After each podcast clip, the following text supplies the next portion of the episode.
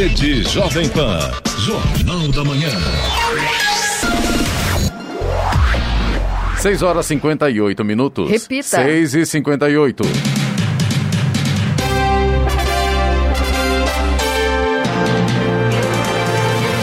Olá, bom dia para você, acompanha o Jornal da Manhã, edição regional São José dos Campos. Hoje é terça-feira, 18 de maio de 2021.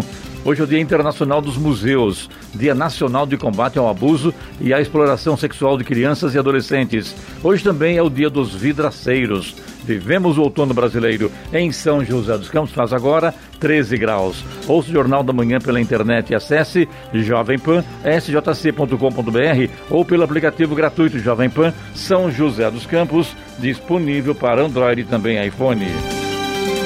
Pelo menos quatro em cada dez frascos de Coronavac entregues em nove cidades paulistas têm menos doses do que o prescrito pelo Instituto Butantan, diz um levantamento do Conselho de Secretários Municipais de Saúde do Estado de São Paulo e também do Observatório Covid-19-BR. O Instituto nega irregularidade no invase e alega que há extração incorreta das doses. Vamos agora aos outros destaques do Jornal da Manhã. Saúde distribui a partir de hoje mais 6 milhões de doses de vacinas contra a Covid-19. Índice de infestação de larvas do mosquito da dengue cai pela metade em São José dos Campos. Começa hoje o prazo para pedir isenção de inscrição no Enem 2021. Secretaria da Fazenda e Planejamento libera 24 milhões de reais em créditos da nota fiscal paulista. Fórum Econômico Mundial cancela reunião anual em Singapura. Deputado Sérgio Victor é reeleito para a presidência da Comissão de Ciência, Tecnologia, Inovação e Informação da Assembleia Legislativa de São Paulo. Fiocruz deve receber nova remessa de insumo farmacêutico ativo no sábado. São Paulo e Palmeiras se enfrentam na quinta-feira e no domingo pelo título estadual. Está no ar o Jornal da Manhã. Sete horas. Repita. Sete horas. Jornal da Manhã, edição regional São José dos Campos. Oferecimento assistência médica Policlin Saúde. Preços especiais para atender novas empresas. Solicite sua proposta. Ligue 12 3942 2000. E Leite Cooper, você encontra nos pontos de venda ou no serviço domiciliar Cooper 2139 2230. Sete horas, três minutos. Repita. Sete, três.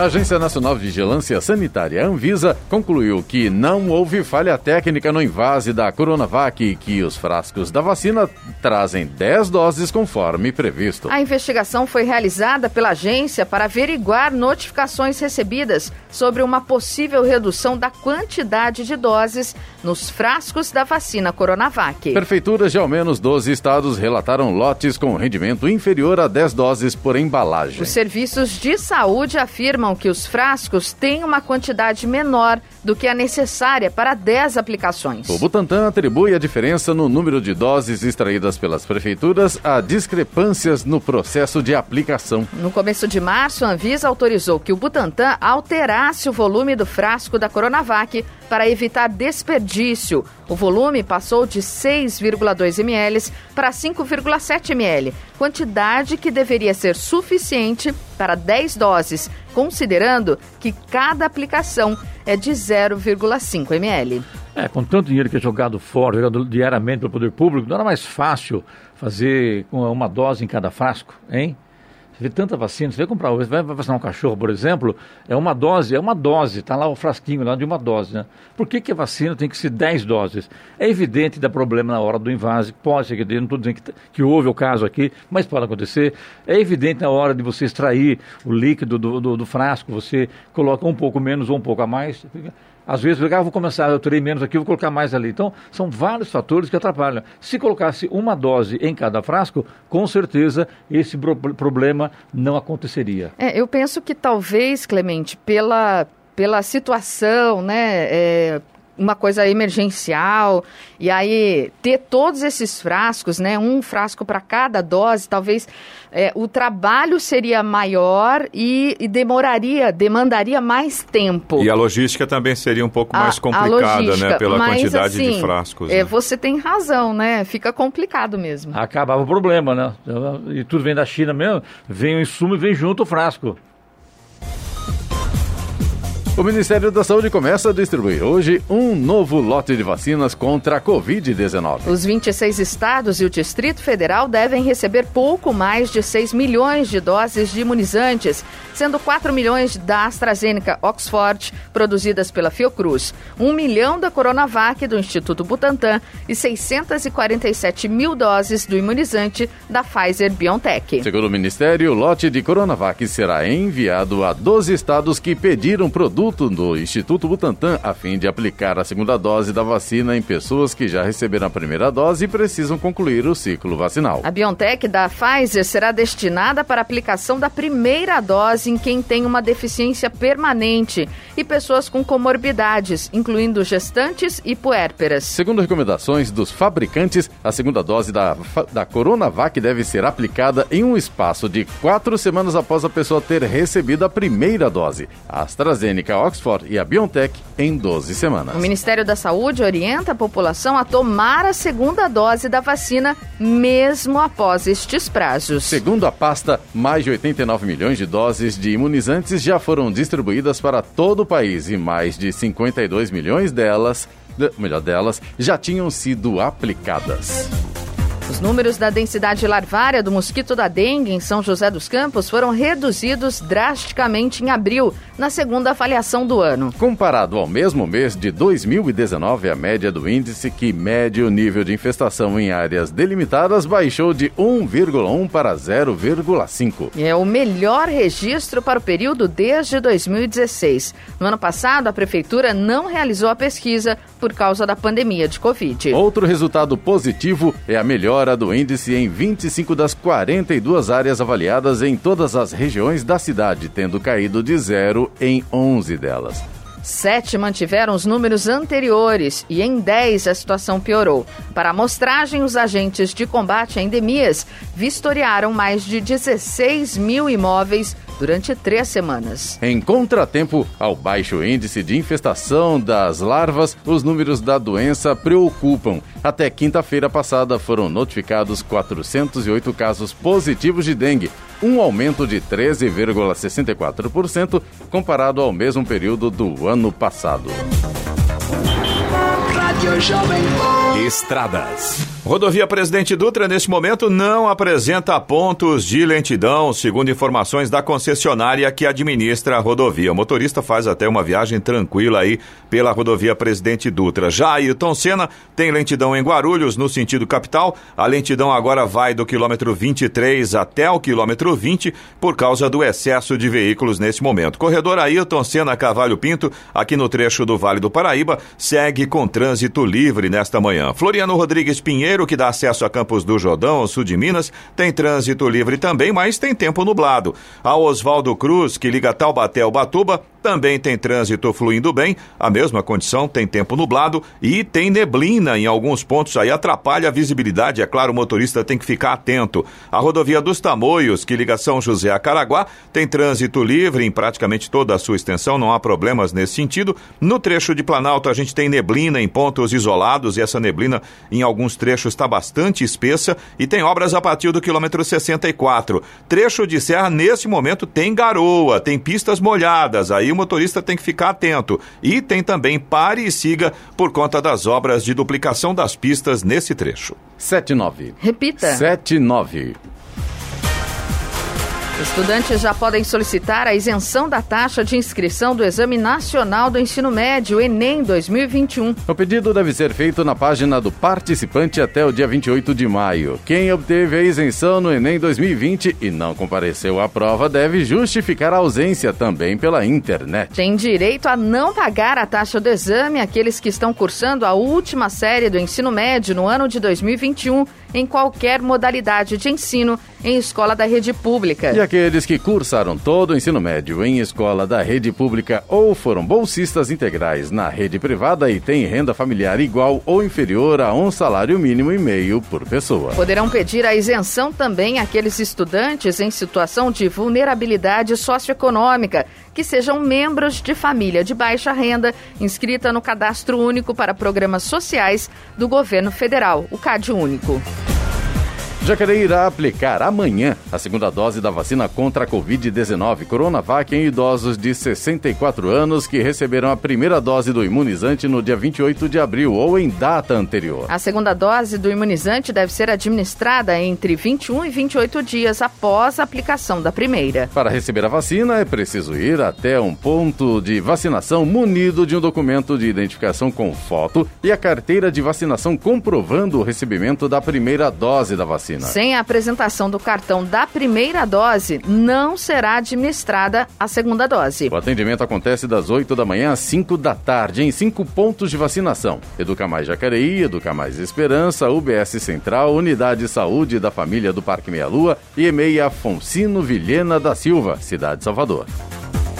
A Prefeitura de São José dos Campos informou ontem que o vice-prefeito Anderson Farias Ferreira teve alta hospitalar no último domingo. Ele encontra-se em casa para completar o processo de recuperação. Anderson foi internado no Hospital Municipal de São José dos Campos no último dia 10 para tratar das complicações da Covid-19. Ele ficou em observação na UTI, Unidade de Terapia Intensiva, sob os cuidados da equipe médica liderada pelo Dr. Carlos Maganha. O vereador de São José, Rafael Pascucci, do PTB, também recebeu alta hospitalar no domingo. O político estava internado desde o dia 29 de abril por conta de complicações causadas pela Covid-19.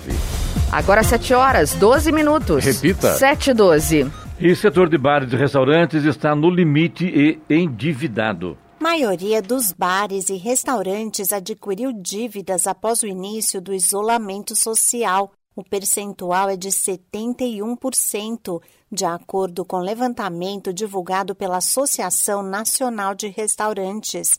Desse total, 79% dos empreendedores têm débitos com bancos, 54% estão com impostos em atraso e 37% devem para fornecedores. O estudo aponta que 66% das empresas não possuem mais recursos para sobreviver caso sejam adotadas novas restrições de prevenção ao coronavírus.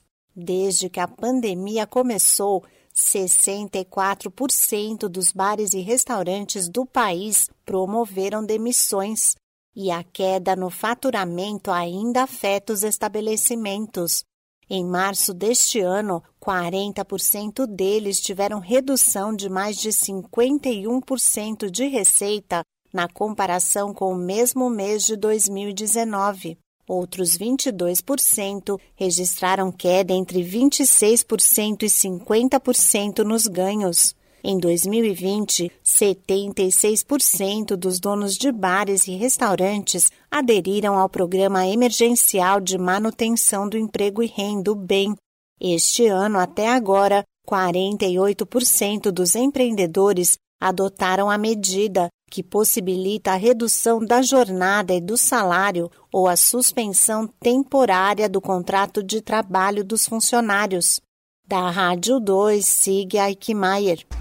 7 horas 14 minutos. Repita. 7 e 14. Jornal da Manhã, edição regional São José dos Campos. Oferecimento Leite Cooper. Você encontra nos pontos de venda ou no serviço domiciliar Cooper 2139 2230. E assistência médica Policlin Saúde. Preços especiais para atender novas empresas. Solicite sua proposta. Ligue 12 3942 2000.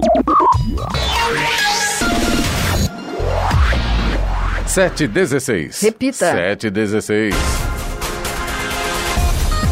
A Secretaria da Fazenda e Planejamento, Cefaz, disponibilizou ontem 24 milhões de reais aos consumidores cadastrados no programa Nota Fiscal Paulista. A liberação de créditos de maio é referente às compras e doações de documentos fiscais realizadas em janeiro de 2021. Deste montante, 11 milhões de reais foram destinados a pessoas físicas. Já as instituições filantrópicas têm à disposição 12 milhões e meio de reais para utilização em seus projetos. Com a liberação de maio, a Cefaz totaliza 133 milhões de reais liberados em 2021 aos participantes cadastrados no programa. Para transferir os recursos para uma conta corrente ou poupança, basta utilizar o aplicativo oficial da Nota Fiscal Paulista pelo tablet ou smartphone, digitar o CPF ou CNPJ e senha cadastrada e solicitar a opção desejada.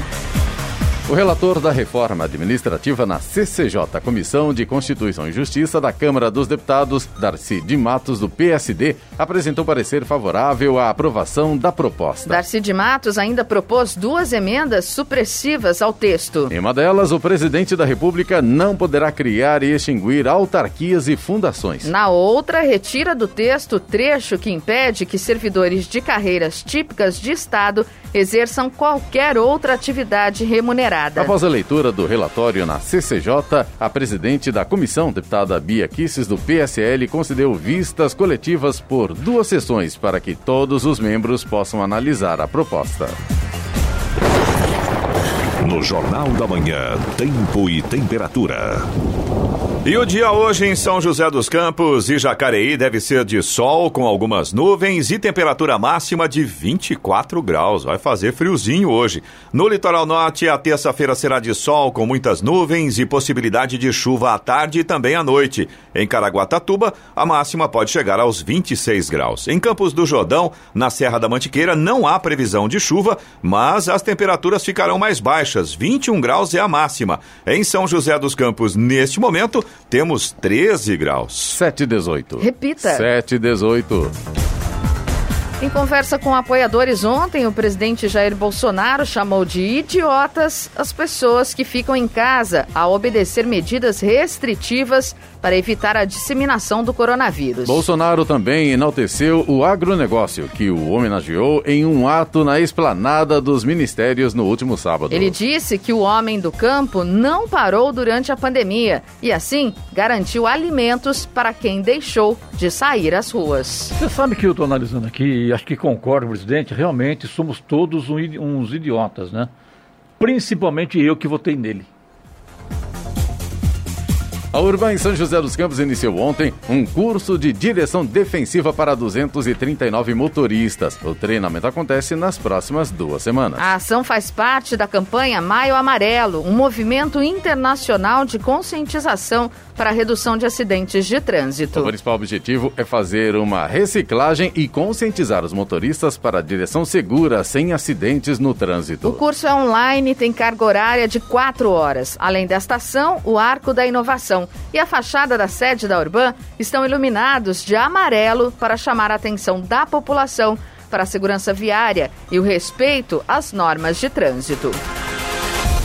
A Procuradoria-Geral da Fazenda Nacional reabriu o programa de retomada fiscal para estimular o pagamento de débitos inscritos em dívida ativa da União, em razão dos impactos econômicos e financeiros causados pela pandemia de Covid-19. Desde o último mês, os contribuintes podem negociar os seus débitos e, segundo a Procuradoria, com alguns benefícios possibilidade de descontos, entrada facilitada e prazo ampliado para pagamento. Em alguns casos, pode ser pago em até 142 meses. A adesão pode ser feita no portal Regularize até 30 de setembro de 2021. Poderão ser negociados nos termos do programa os débitos inscritos em dívida ativa da União até 31 de agosto de 2021. Todas as modalidades de transação disponíveis abrangem também os débitos apurados na forma do Simples Nacional, do Fundo de Assistência ao Trabalhador Rural e o Imposto Territorial Rural. Não estão contemplados no programa os débitos inscritos em dívida ativa junto ao Fundo de Garantia do Tempo de Serviço,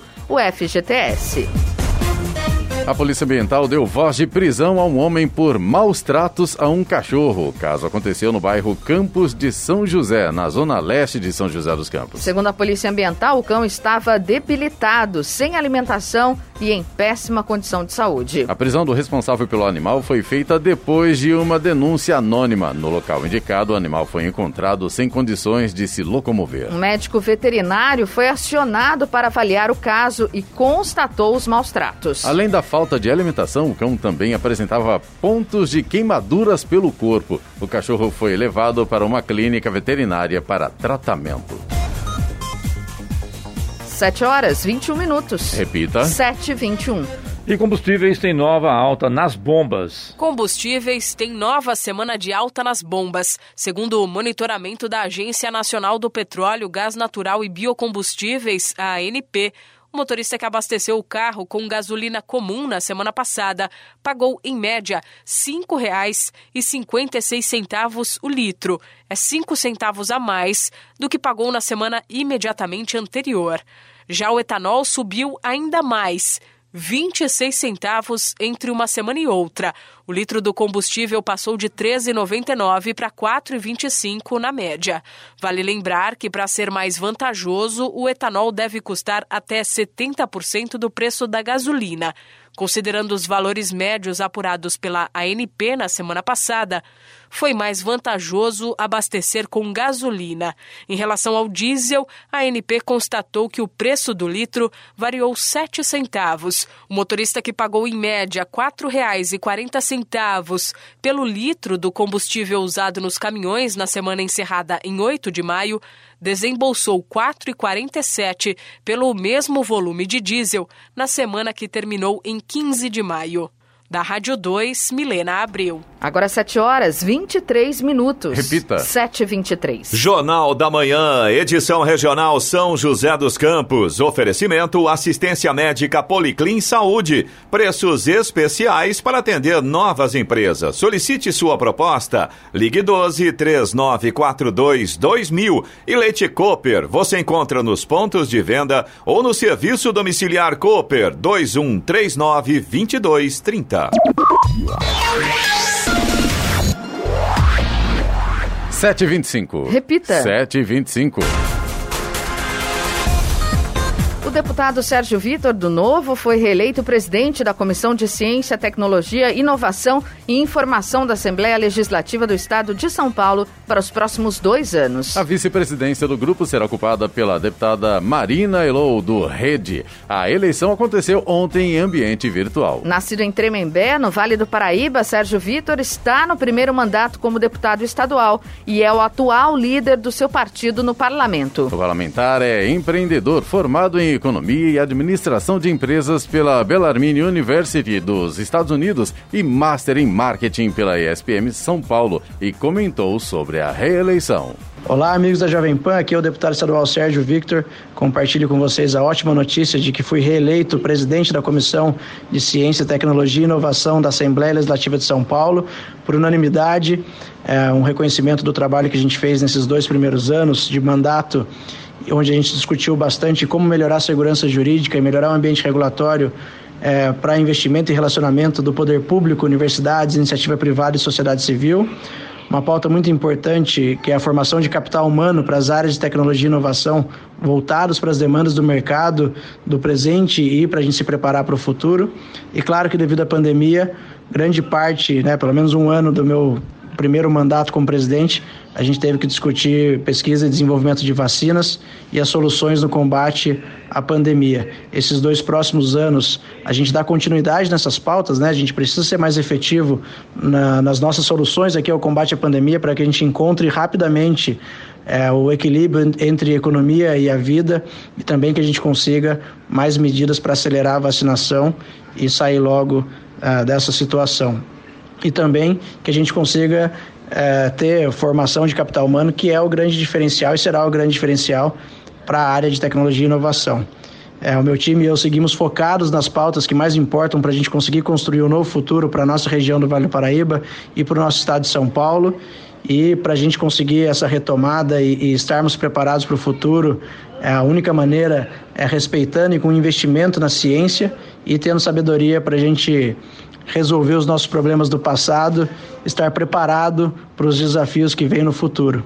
Obrigado pelo espaço e um grande abraço a todos os amigos. Os 11 integrantes da comissão analisam proposições sobre desenvolvimento científico, tecnologia, ensino tecnológico e inovação. A inclusão digital também é tema dos encontros e, assim como as outras comissões, o colegiado tem o direito de ouvir autoridades e opinar sobre a organização de repartições da administração, dire... direta ou indireta, relacionadas aos assuntos da sua competência.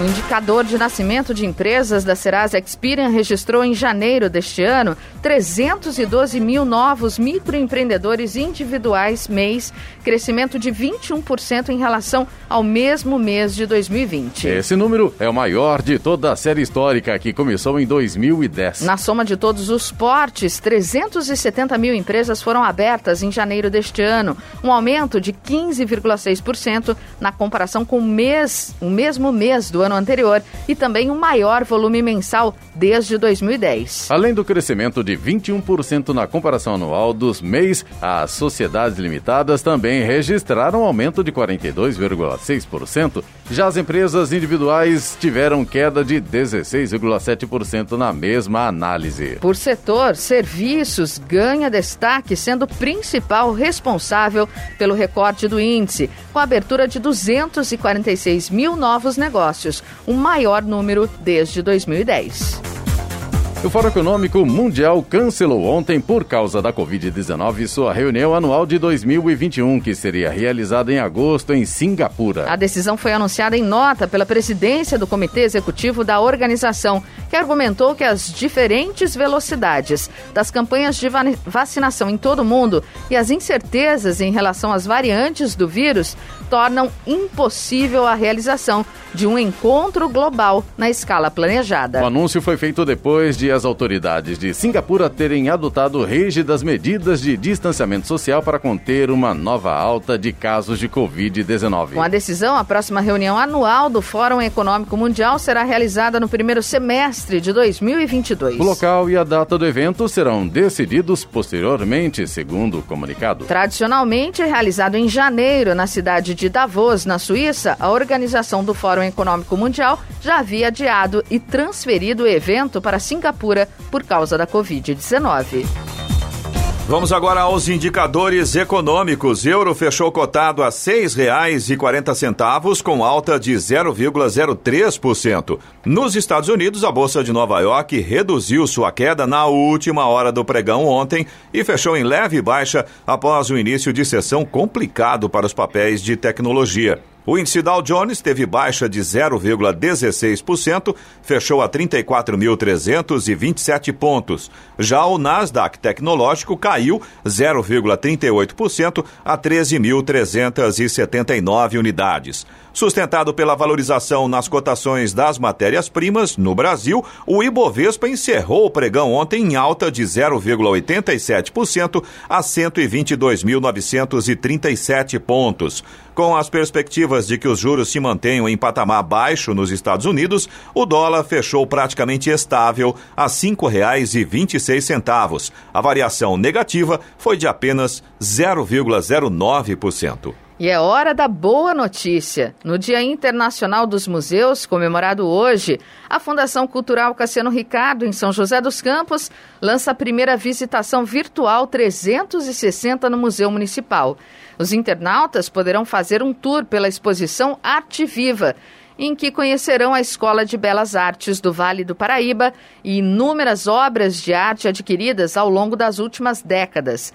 Segundo a artista plástica Pitil Bonfim, curadora da exposição, nesta primeira etapa da visitação, o público poderá conhecer uma sala da Escola de Belas Artes com estudos e desenhos dos alunos da época e obras de vários artistas.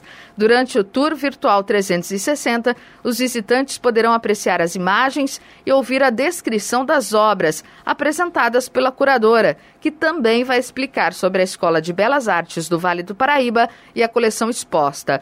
O tour ficará disponível na internet por tempo indeterminado. Eloy Moreno e hoje, em que teremos no Pânico ao meio-dia com Emílio Surita? Olha, Clemente, hoje o Pânico vai falar justamente sobre o conflito em Israel, né, que está acontecendo agora, está sendo noticiado aí pelo mundo todo. A gente vai ter a presença do André. absurda, né? Mais uma é, vez. Né? Exatamente. Né? O André Lagistic, ele fez mestrado em contra-terrorismo e segurança nacional, ele é doutorando em ciências políticas, além de ser eh, diretor executivo do Iléu Rio, é uma organização judaica sem fins lucrativos. E a gente vai receber também no Pânico o Edson Sayeg, ele tem graduação, mestrado e doutorado em educação, psicologia da educação e trabalhou no serviço de psicologia educacional de Tiberíades, em Israel. Hoje, meio-dia no Pânico, ó, promete, hein?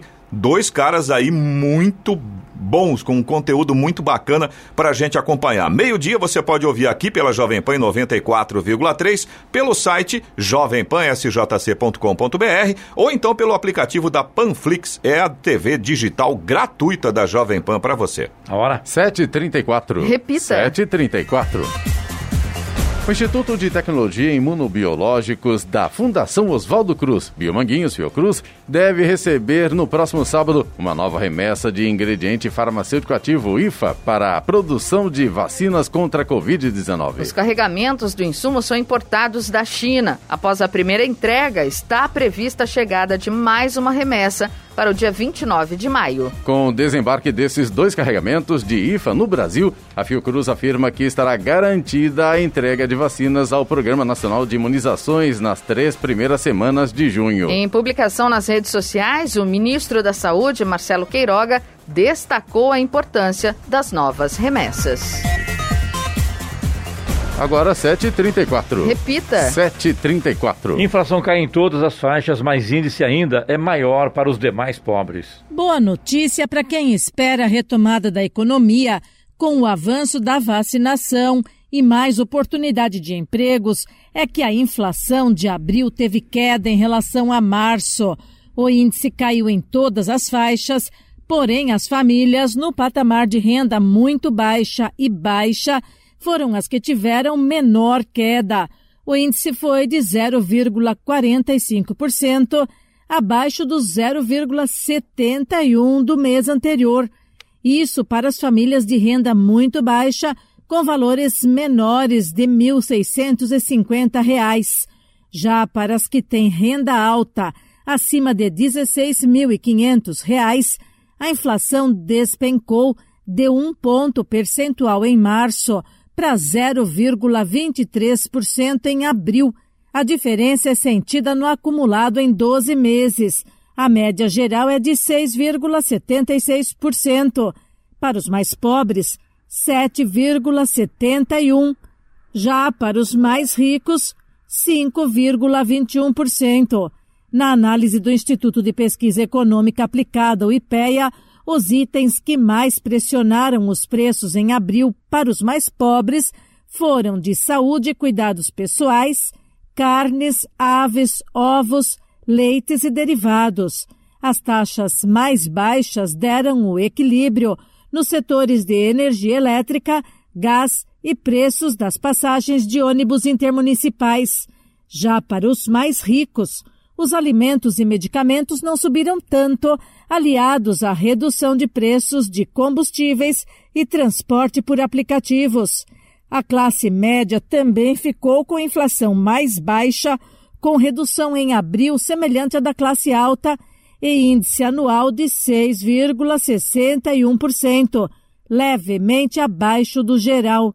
Da Rádio 2, Bernadette Druzian. 7h37. Repita. 7h37. Jornal da Manhã, edição regional São José dos Campos. Oferecimento Leite Cooper. Você encontra nos pontos de venda ou no serviço domiciliar Cooper 2139 2230. E assistência médica Policlin Saúde. Preços especiais para atender novas empresas. Solicite sua proposta. Ligue 12 3942 2000. 7 horas 40 minutos. Repita. 7h40.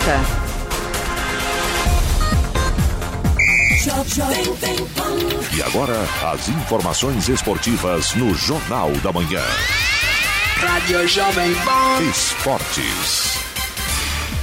A Federação Paulista de Futebol divulgou ontem as datas, horários e locais das finais do Campeonato Paulista entre São Paulo e Palmeiras. Os rivais garantiram vaga na decisão do estadual no último domingo, ao vencerem, respectivamente, Mirassol e Corinthians. Na quinta-feira, Palmeiras e São Paulo se enfrentam às 10 da noite no Allianz Parque. O segundo jogo será no domingo, às 4 da tarde, no Morumbi. Diferentemente das fases de quartas de final e semifinal, definidas em jogos únicos, a final do Paulistão será disputada em dois jogos no sistema de ida e volta. Por ter tido melhor campanha, o São Paulo tem a vantagem de fazer o segundo jogo no Morumbi, mas esse é o único benefício. Em caso de empate, o título será definido nos pênaltis.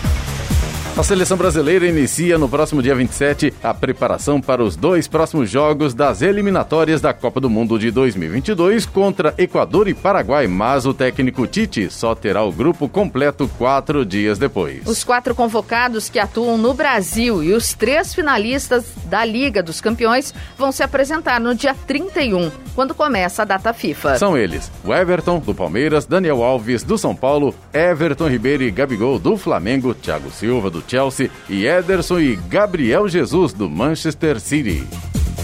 Corinthians decidiu que o preparador físico Flávio de Oliveira, o analista Fernando Lázaro e o observador Mauro da Silva vão comandar os treinos no CT Joaquim Grava, enquanto o clube não se acerta com o novo técnico. Danilo, ídolo do timão e técnico da equipe sub-23, seguirá com seu trabalho nas categorias de base. O técnico Tarcísio Pugliese também segue com seus serviços no sub-20. Wagner Mancini foi demitido do Alvinegro após derrota por 2 a 0 no derby de domingo. Caso o clube não contrate um técnico até quinta-feira, a diretoria vai avaliar o que fazer para a partida contra o Huancadio na Neoquímica Arena.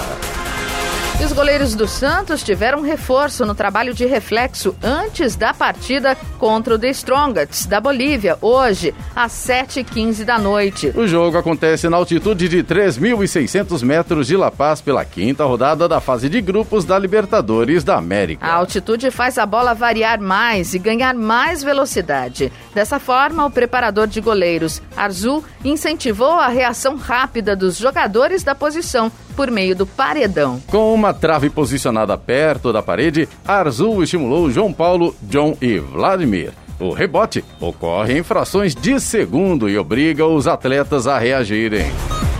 Depois de derrotar o Corinthians por 2 a 0 e garantir uma vaga na final do Campeonato Paulista de 2021, Palmeiras já se reapresentou na academia de futebol ontem. Agora, o foco do clube é no duelo contra o Defensa e Justiça, que acontece hoje às nove e meia da noite pela quinta rodada da Copa Libertadores. A principal novidade das atividades foi Gabriel Menino. O meio-campista participou integralmente do treino e pode pintar como reforço para Abel Ferreira no embate com os argentinos. O Alviverde lidera o Grupo A com 12 pontos e já está garantido nas oitavas de final. E o São Paulo recebe o Racing hoje às nove e meia da noite no estádio do Morumbi em busca da classificação às oitavas de final da Copa Libertadores. O time comandado por Hernan Crespo avança antecipadamente à próxima fase do torneio se vencer os argentinos por qualquer placar. Para esse importante confronto, o tricolor deve ir a campo com um time reserva. A seleção feminina sub-17 iniciou ontem mais um período de treino sob comando da técnica Simone Jatobá. Esta é a segunda convocação de 2021. Assim como feito em fevereiro, a treinadora selecionou 23 atletas que ficarão concentradas até o dia 6 de junho em Pinheiral, no Rio de Janeiro. A lista conta com atletas de 10 clubes brasileiros e tem cinco novidades: as laterais Luana e Ana Júlia, a zagueira Amanda Vital, a meio-campista Amanda Locatelli e atacante Ana Clara Araújo recebem sua primeira oportunidade com a amarelinha. Agora 7 horas 44 minutos. Repita. 7h44. Jornal da Manhã. Radares. Radares móveis hoje em São José dos Campos estarão posicionados na Avenida Princesa Isabel em Santana e também na Rua José Guilherme de Almeida, no Jardim Satélite. Estas duas vias, a velocidade máxima permitida é de 60 km por hora. Os outros radares móveis estarão em manutenção nesta terça-feira. Bela dica, hein? Só, móvel só teremos dois, né? Ou radar estático, como eles costumam chamar, né? Então tá bom. Mas isso quer dizer que não tem radares em outros lugares, né? Com Porque... certeza, os outros todos permanecem ah, tem, ativos. Tem os radares, e atentos, né? Tem os radares fixos, né? A gente é não pode esquecer. Exatamente. é, é. Agora vamos para a programação do Fumacê em São José dos Campos, na região sul. Os bairros são Jardim América, Jardim Aimbi, Condomínio Samarino, Jardim Oriente, Jardim Oriental, Jardim do Céu, Jardim Rosário, Quinta das Flores, Reserva do Bosque e Residencial Jardins. Estradas. Rodovia Presidente Dutra, nesse momento, já tem vários pontos de lentidão, inclusive aqui em São José dos Campos. Tem trânsito lento agora no sentido São Paulo, pista expressa, na altura do quilômetro 138, por causa do excesso de veículos nessa manhã. A partir de Guarulhos também tem lentidão agora no sentido São Paulo, quilômetro 209 na pista expressa e um pouco mais à frente no 219 e também no 226, aí já na pista marginal. Todos os pontos aí na altura de Guarulhos também por causa do excesso de veículos. Além disso, a gente também tem lentidão agora na Dutra, no sentido Rio de Janeiro, na altura de Guarulhos também, quilômetro 222 na pista marginal e ali também por causa do excesso de veículos. Rodovia Ailton Senna também não tá fácil não, viu? Tem lentidão agora ali na altura de Guarulhos, no sentido capital, vai do quilômetro 26 até o quilômetro 15, praticamente já na chegada a São Paulo e tem lentidão também para quem vai ali no acesso ao Aeroporto Internacional de Guarulhos. Situação está difícil para o motorista.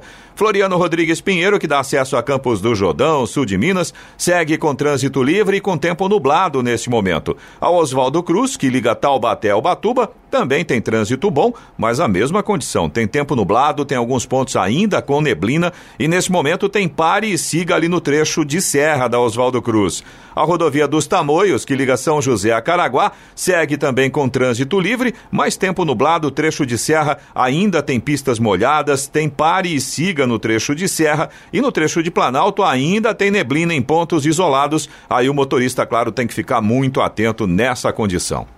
747. Repita. 747. Jornal da Manhã, edição regional São José dos Campos. Oferecimento assistência médica Policlin Saúde. Preços especiais para atender novas empresas. Solicite sua proposta. Ligue 12 3942 2000. E Leite Cooper você encontra nos pontos de venda ou no serviço domiciliar Cooper 2139 2230.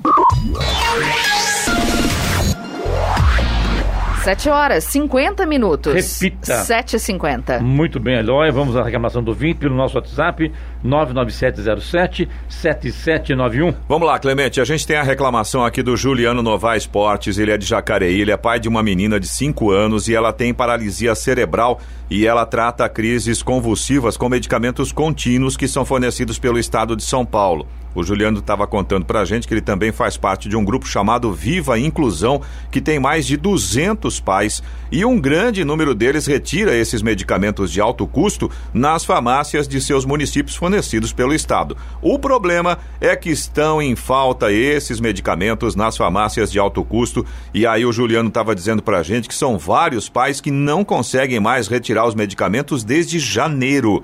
A gente já está em maio. São medicamentos de uso contínuo que não podem ser interrompidos, dada a gravidade do comprometimento no tratamento das crises convulsivas. E aí o Juliano estava dizendo também que, além dos medicamentos, Estão faltando fraldas, fórmulas enterais, que são suplementos alimentares que os filhos deles tomam por sonda. Situação complicadíssima, porque a gente está falando de medicamentos que precisam ser tomados diariamente. E aí eh, essas famílias ficam sem receber o medicamento desde janeiro desse ano. A gente está em maio, são praticamente cinco meses. Não pode interromper esse tipo de tratamento. É uma né? denúncia né? grave, né? Se você analisar Bem complicado que, isso. Encaminhar para a prefeitura de Jacareí, Giovana para saber qual o motivo disso, né? E até é, para o Estado, sim, né? Já sim. que são medicamentos é, pelo Estado, a Prefeitura sim pode cobrar né, do Estado e também vamos encaminhar também para o Estado para saber por que esses medicamentos Essa demora não toda, estão sendo né? fornecidos. Porque com... ao Estado, agora quando entra o Ministério Público na conversa, a coisa vai rápido. Aí né? muda de figura, Daí né? mudar, porque não tem sentido, né? É, e, e, e pelo que eu sei também, realmente tem razão, Giovana. É culpa do Estado mas o município torna-se corresponsável. Sim, com certeza. E depois outra, assim, com todo respeito aos profissionais, mas é muito fácil você chegar e falar: olha, não tem, o Estado não mandou. Aí volta daqui 20 dias. Ah, dá, não, não tem, o Estado não mandou. Cinco meses depois, e aí, como é que fica? É, falta de empatia com essas crianças, né? Com, nossa, que situação, viu? A gente tem reclamação também da Elaine, que é de Jacareí, e ela fez uma denúncia. Estão colocando fogo em um terreno na Avenida das Letras, no Vila Branca. Fica ao lado do condomínio residencial Vila Branca 1. E a Elaine está revoltada. Ela, inclusive, mandou foto pra gente aqui. É um absurdo essa postura da dona do terreno, segundo palavras aqui da Elaine. E realmente é aquela situação, né? Outro ponto que é. Eu vou te dizer um negócio. Ainda mais nessa Fizeram, época, é, né? fizeram a capina. Como é que resolve o problema? Botafogo. Eu vou te dizer um negócio. Tá aí a, a denúncia, na verdade, da Elaine, nossa ouvinte de Jacareí.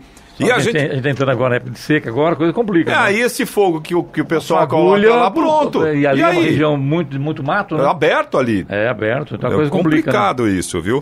O Rony Aguiar, que é de São José dos Campos, ele mandou mensagem pra gente contando que ele foi diagnosticado com Covid na Clínica Sul, mas aí a situação agravou com tosse e com falta de ar. No sábado passado, ele retornou na Clínica Sul e pediu por atendimento emergencial. Aí ele foi levado para a Vila, para o Hospital da Vila Industrial. E aí o Rony estava contando pra gente que quando ele chegou lá, atendentes ao celular, conversas com o médico, risadas. Ele até colocou aqui entre aspas, parecia uma social. Quando ele questionou comprometimento em serviço público garantido em lei, começaram os deboches, risadas da cara dele, chegaram a brincar e perguntar se ele estava morrendo. Foi sábado, dia 15, 5 horas da tarde, e aí, segundo palavras aqui do Rony, infelizmente o descaso com a dor dos pacientes é grande.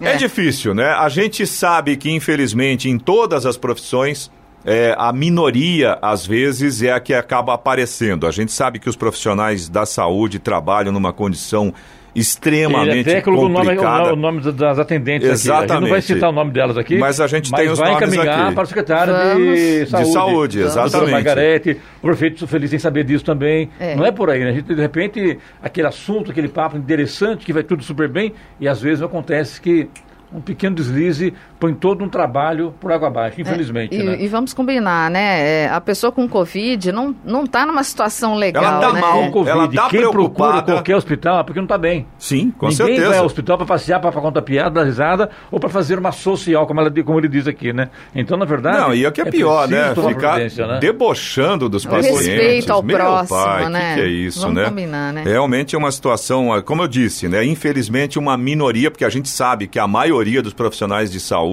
são comprometidos, fazem um trabalho que merece o nosso Estão de agradecimento. parabéns, né, pelo o trabalho nosso realizado. elogio. Eu quero dar os parabéns ao Rony também, de ter essa coragem de vir aqui E colocar essa informação. tá? Inclusive com o nome do pessoal, porque tem que tomar uma, uma providência. Não pode ficar assim, né? Exatamente. E ali- aliás, é uma coisa que é importante ser feita, né? É, é, o- o- eu acredito até que, de repente, a secretária de saúde não tem acesso a esse tipo de Tá situação sabendo, que tá acontece, sabendo, mas né? tem que saber, tem que saber para tomar Com providência. certeza. E com ela teve aqui semana passada, a gente pensou que a gente viu aqui que é uma pessoa bem intencionada, que quer acertar, que está acertando, que está colocando a, casa em ordem. Não é fácil, momento de Covid, situação complicadíssima, aumentando o número de casos, enfim, né? E para isso- você ver como tem essa questão que a gente está falando, que eu me lembro que durante a entrevista, um dos nossos ouvintes mandou aqui os agradecimentos para o pessoal é, da UPA, se eu não me engano, Jardim do Morumbi. Jardim Morumbi. Dando os parabéns pelo comprometimento, Pelo trabalho, né? pelo trabalho da equipe. É como eu disse, infelizmente, às vezes uma minoria acaba é, colocando em xeque o trabalho de uma quantidade muito grande de profissionais, né? Você também pode participar aqui do Jornal da Manhã, se você tem alguma informação ou se você tem alguma reclamação, alguma observação, manda aqui para o nosso WhatsApp. É o 1299707 7791. Repetindo, 1299707 7791. 7h56. Repita. 7h56. A Venezuela adotará uma quarentena radical e consciente, nas palavras do presidente Nicolás Maduro, por sete dias até 23 de maio, para tentar conter o avanço da O Covid-19. anúncio foi feito por Maduro em uma rede social. Conseguimos controlar a segunda onda da pandemia. No entanto, temos um alto patamar de infecções e é importante continuarmos nos cuidando, Disciplina máxima, escreveu Maduro. Ele, entretanto, não detalhou o que será ou não permitido nesta quarentena. Segundo o levantamento feito pela Universidade Johns Hopkins, a Venezuela já registrou até o momento mais de 140 mil casos do novo coronavírus e mais de 1.300 mortes. Agora 7h57. Repita. 7h57. E está na hora do destaque final. Os Estados Unidos fretaram um avião para trazer cerca de 130 brasileiros ao Brasil na próxima quinta-feira. O voo com os deportados tornaram-se frequentes durante o governo de Donald Trump e serão adotados pela primeira vez pelo presidente Joe Biden.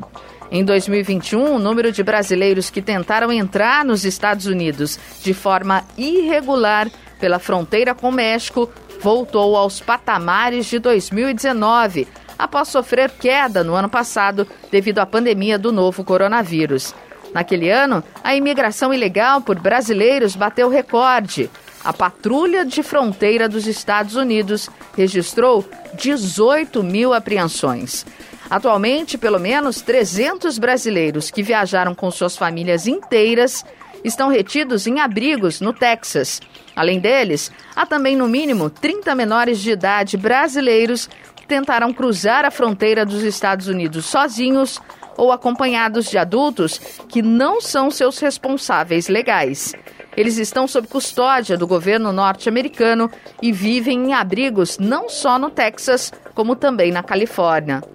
Os 130 imigrantes que serão deportados ainda esta semana já deveriam ter deixado os Estados Unidos. A viagem só não aconteceu antes porque o governo norte-americano teve que providenciar para todos exames RT-PCR, que são obrigatórios para todos os passageiros que entram no Brasil. Os voos de deportação sistemáticos dos Estados Unidos para o Brasil foram autorizados pelo presidente Jair Bolsonaro em 2019. Notícia. Rádio Jovem Pan. 8 horas em ponto. Repita. 8 horas. Jornal da Manhã, edição regional São José dos Campos. Oferecimento Leite Cooper. Você encontra nos pontos de venda ou no serviço domiciliar Cooper 2139 2230. E assistência médica Policlin Saúde. Preços especiais para atender novas empresas. Solicite sua proposta. Ligue 12 3942 2000.